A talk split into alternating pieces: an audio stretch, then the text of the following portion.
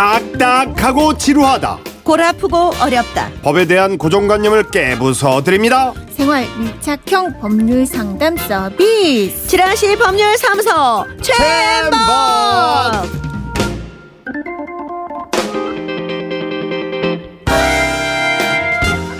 지라시 법률사무소 최앤박 수석 변호사 김미영 변호사를 소개합니다. 어서 오세요. 네, 안녕하세요. 김미영 변호사입니다. 어서 오십시오. 정말 이렇게 안팎으로 요즘은 그냥 돌리면 변호사님들이 이게 변호사님들이 이렇게 자주 만나 뵙기는 정말 인생에서 네. 아우 그러게요. 저희들은 진짜. 화면에 안 나오니까 그냥 네. 편안하게 들어주세요. 굉장히 가깝습니다. 요즘 우리 변호사님들과. 네. 자, 우리는 요즘 우리의 그 일상에서 지나쳤던, 아니면 내가 참고 넘어갔던, 아니면 아직도 지나간 사건에 대해 답답했던 그 일상에서 일어나는 일들. 이제는 어딘가 얘기할 때가 생기셨잖아요, 여러분. 자, 직접 네, 변호사님께 여쭤봐 드릴 거니까 실생활에 도움되는 일들 많이 저희에게 보내주시고 네, 저희 또 상담을 해드리도록 하겠습니다. 청취자 여러분들의 판결도 받을게요. 네. 사연을 들으시고 사건에 대해서 난 이렇게 생각한다, 나도 이런 경험이 있다, 의견 있으신 분들 문자 주세요. 샵 8001번, 짧은 글은 50원, 긴 글은 100원 추가되고요. 미니는 무료입니다. 자, 일단 게시판으로 올라와져 있는 사연들이 아주 많습니다. 오늘은요, 우리 청취자 최진식 씨의 고민부터 해결하고 네, 시작을 하겠습니다. 중학교 3학년 아들이 친구랑 도서관에 갔습니다. 휴대폰을 가방 앞주머니에 넣어뒀는데 친구가 장난을 치면서 가방을 발로 찼대요. 그 바람에 휴대폰 액정이 깨졌고요. 아무 생각 없이 수리를 하러 갔는데 글쎄 휴대폰 액정 값이 20만 원이나 하는 겁니다. 이렇게 비싸요? 비싸요. 그래서 그 친구 부모님께 조심스럽게 연락을 했어요. 장난치다 그랬다고 하니 절반 정도는 보상을 해주셨으면 좋겠다 얘기했죠. 그런데 그쪽에서 증거를 대라며 노발대발합니다. 휴대폰이 발로 찼다고 깨지는 게 말이 되냐며 미안하다는 사과 한마디 없이 고래고래 소리를 치는데 돈도 돈이지만 화가 나서 못 살겠습니다. 그냥 큰 소리 나는 게 싫어 저희가 수리비 다 내는 게 맞는 건지, 50%라도 받아내는 게 맞는 건지 사과 한마디라도 들었으면 좋겠는데 오히려 더 큰 소리를 치니 애들 사이 안 좋아질까 걱정입니다. 아니 그러면 요즘은 다니다가 발로 차면 그 사진 찍어야 되나? 참 그... 증거를 대라며 노발대발 하는 분이나 그래서 마구 친구의 가방을 차는 애나 참 좀 그러네요. 근데 변호사님, 우리가 일상생활을 하면서 뭐든지 무슨 일만 생각, 증거 대봐. 이렇게 살면 우리가 이 세상을 잘 살 수 있을까요? 이 사실 그렇죠. 친구들 간에 이렇게 하다 보면 뭐 이런 사건 사고들은 잘 일어나는데 그럼요. 부모님들은 늘, 저도 이제 애가 있긴 하지만 그 무조건 애들이 하는 말을 어느 정도 좀 믿어주시는 게 맞을 것 같아요. 이분도 노발대발 할 게 아니라 본인의 애한테 좀 물어보고. 그치. 그러면은, 근데 물어볼 때 이렇게 위협적으로 묻지 마세요. 위협적으로 물으면 애들이 안 했어요, 숨기지. 이렇게 대답해요. 그러면 사건이 오히려 커집니다. 그러니까 그러지 마시고 그냥 차분히 좀 물어보시고, 장난치다가 그랬다 그러면 이분이 얘기하신 것처럼 그냥 반반으로 사실은 합의하시는 게 편해요. 그럼. 그렇지만 일단 이걸 이제 법적으로 따져야겠다라고 하신다면, 우리 이 케이스가 바로 미성년자의 불법행위에 대한 부분입니다. 이게 민법상 성년이 19세예요. 만으로 치죠. 그러니까 19세 아래가 이제 미성년자인데, 그러니까 학생이 있는 집 부모님들을 좀 잘 들어주셨으면 좋겠어요. 네네네. 이 미성년자는 민법, 형법에서 일반적인 성인과 다른 취급을 해요. 일단 형사 같은 경우에는 만 14세를 기준으로 해서 형사죄가 문제가 돼도 벌하지 않습니다. 그래서 형사상으로는 처벌을 안 합니다. 네네. 만 14세 미만은 형사 책임 능력이 없다고 봐요. 민사에 오게 되면은 미성년자가 손해를 가하면 사실은 책임을 변식할 지능이 없을 때는 이 미성년자 자체는 배상할 책임이 없고 대신 감독자가 책임을 져요. 부모.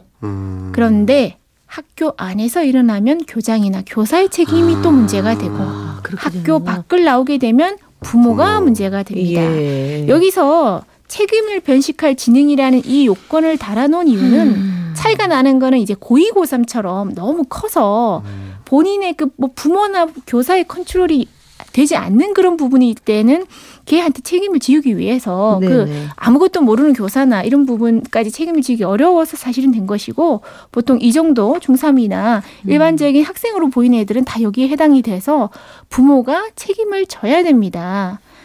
자, 그러면은 이분이 이제 그렇지 증거 대발 이렇게 하시는데, 행위자나 피해자의 또는 목격자의 진술로 충분히 가능합니다. 아, 예. 사실은 이분의 그 아들이 피해자죠. 원칙적으로는 피해자의 진술로도 사실은 증거가 돼요. 근데 이제 그걸 가지고는 뭐 본인이 한 명 신빙성이 없다는 둥 피해자니까 이런 말을 하면 이제 그걸 목격한 친구 누구라도 일단은 누가 봤다더냐 사실을 한 다음에 다시 연락을 하십시오. 아, 있겠지. 같이 장난쳤으니까. 그렇죠. 도서관에 있기 때문에 그 소란이 일어났으면 금방 알지. 학생이든 아니면 그 뭐 독서실을 가면 도서관에 가면은 뭐 관리자든 학생이든 다 있기 때문에 그 본 애들이 있어요. 그러니까 그 목격자가 누가 있다더라, 누가 봤다더라 이러면서 한 번 더 이제 냉정하게 책임 있다고 그러면 보통 이렇게 버럭하시는 분도 꼬리를 내리는 경우가 많아요.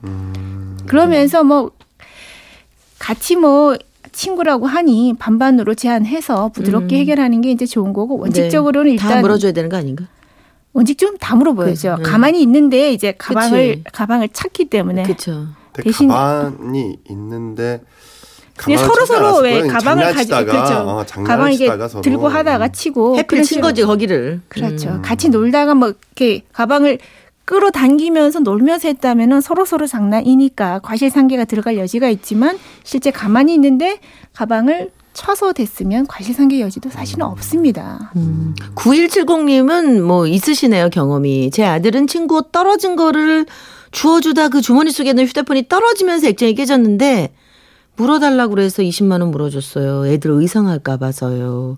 되게 부모들은 이렇게 하죠. 저 같아도 저희 아들이 만약에 이렇게 했다 그러면 물어줘야죠. 사실 이게 법적으로 맞아요. 참 호의를 베풀기가 무서운 게 주워주려고 하는 그냥 호의는 동기일 뿐이고 이 옷을 줍다가 한 거는 순수하게 이 학생의 행위에서 벌어졌거든요. 그 결과가 깨진 거라. 그렇죠.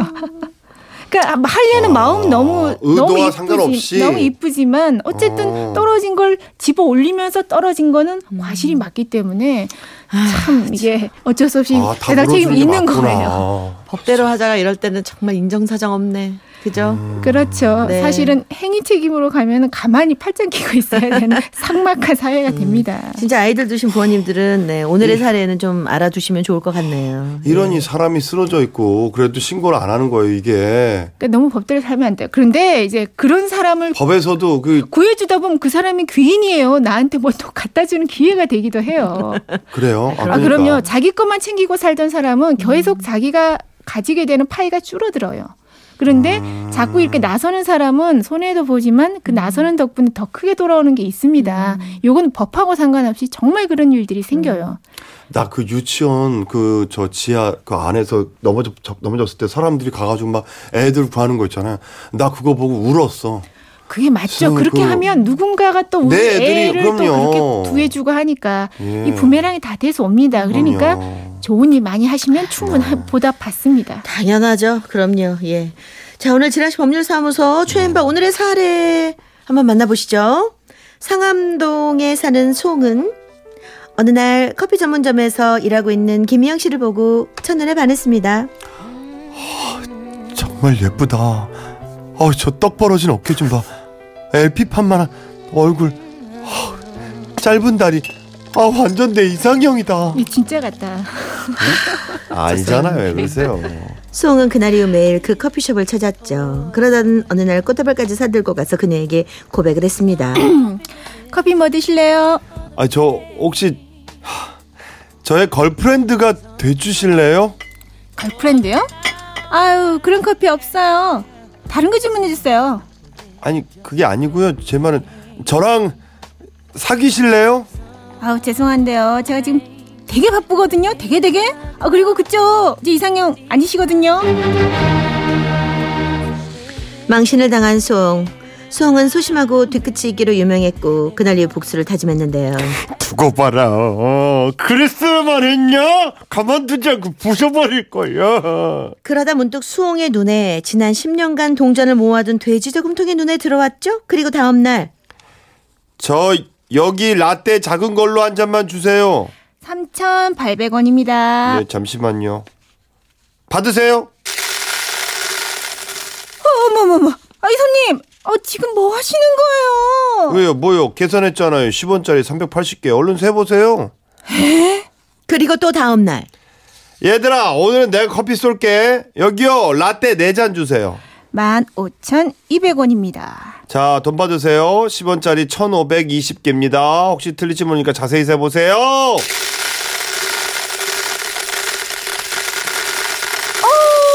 손님. 진짜 너무 하시는 거 아니에요? 내가 돈이 이거밖에 없어서 그래요. 어쩔 건데요.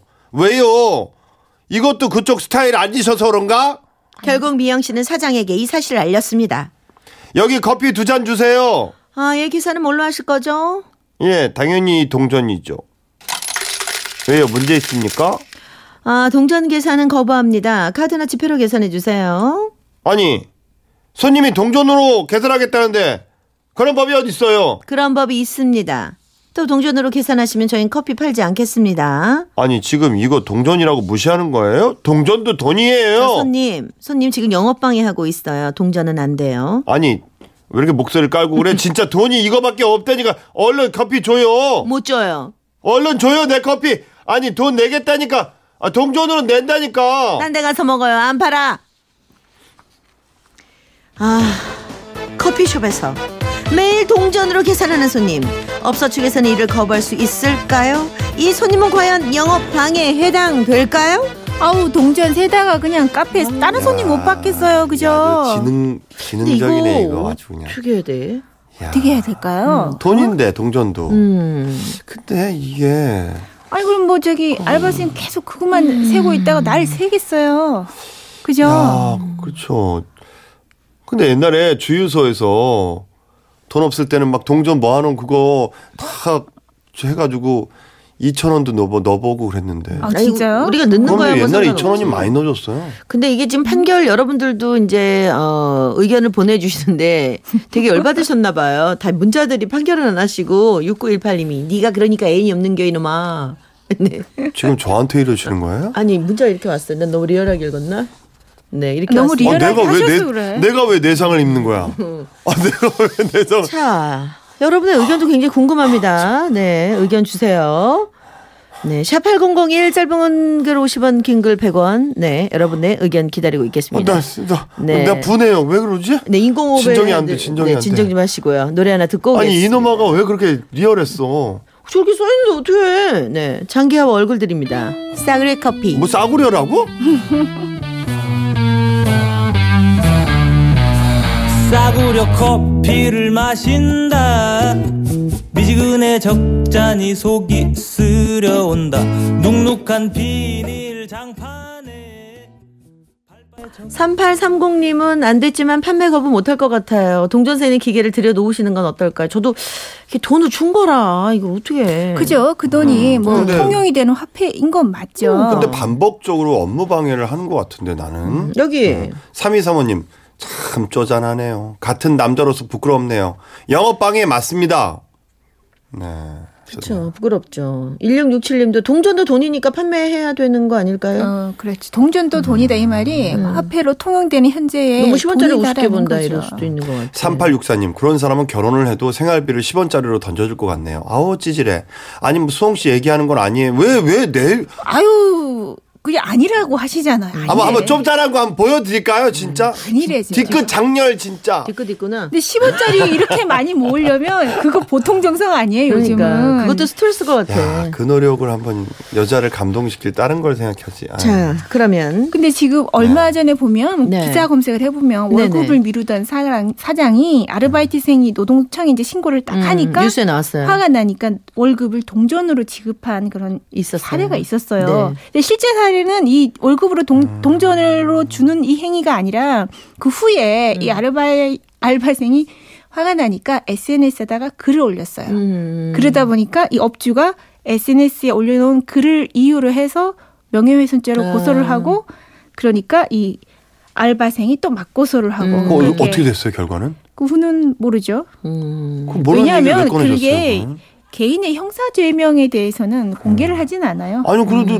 명예훼손이 되느냐 안 되느냐는 허위사실을 게재했냐 아니냐인데 이 기사에서 그 허위사실 게재를 할 수가 없으니까 그렇게 하는 거예요. 뉴스에도 판결은 안 나왔던 것 같아. 근데 그 허위사실이 아니라 진짜 동전을 준 걸 받은. 동전을 한 게 아니고 다른 걸 했다는 거죠. 하여튼 뭐 오늘 커피숍에서 매일 동전으로 계산하는 손님 영업방해죄가 성립한다 안 한다? 성립합니까? 안 한다. 안 한다? 역시 일단 돈이니까 통용되는 돈이니까. 안 한다구나. 네. 그렇죠. 업무방해죄가 되려면 위계 또는 위력이 있어야 돼요. 이 경우에는 위력이 있다고까지는 보기가 어려울 것 같아요. 위계도 그렇고. 판결 정확하게 내려드렸습니다. 네. 어우, 시간이 간단하네 오늘은. 훌떡 갔네. 예. 시간이 훌떡 가서. 변호사님 다음 주에 뵙겠습니다. 예, 다음 주에 뵙겠습니다. 고맙습니다.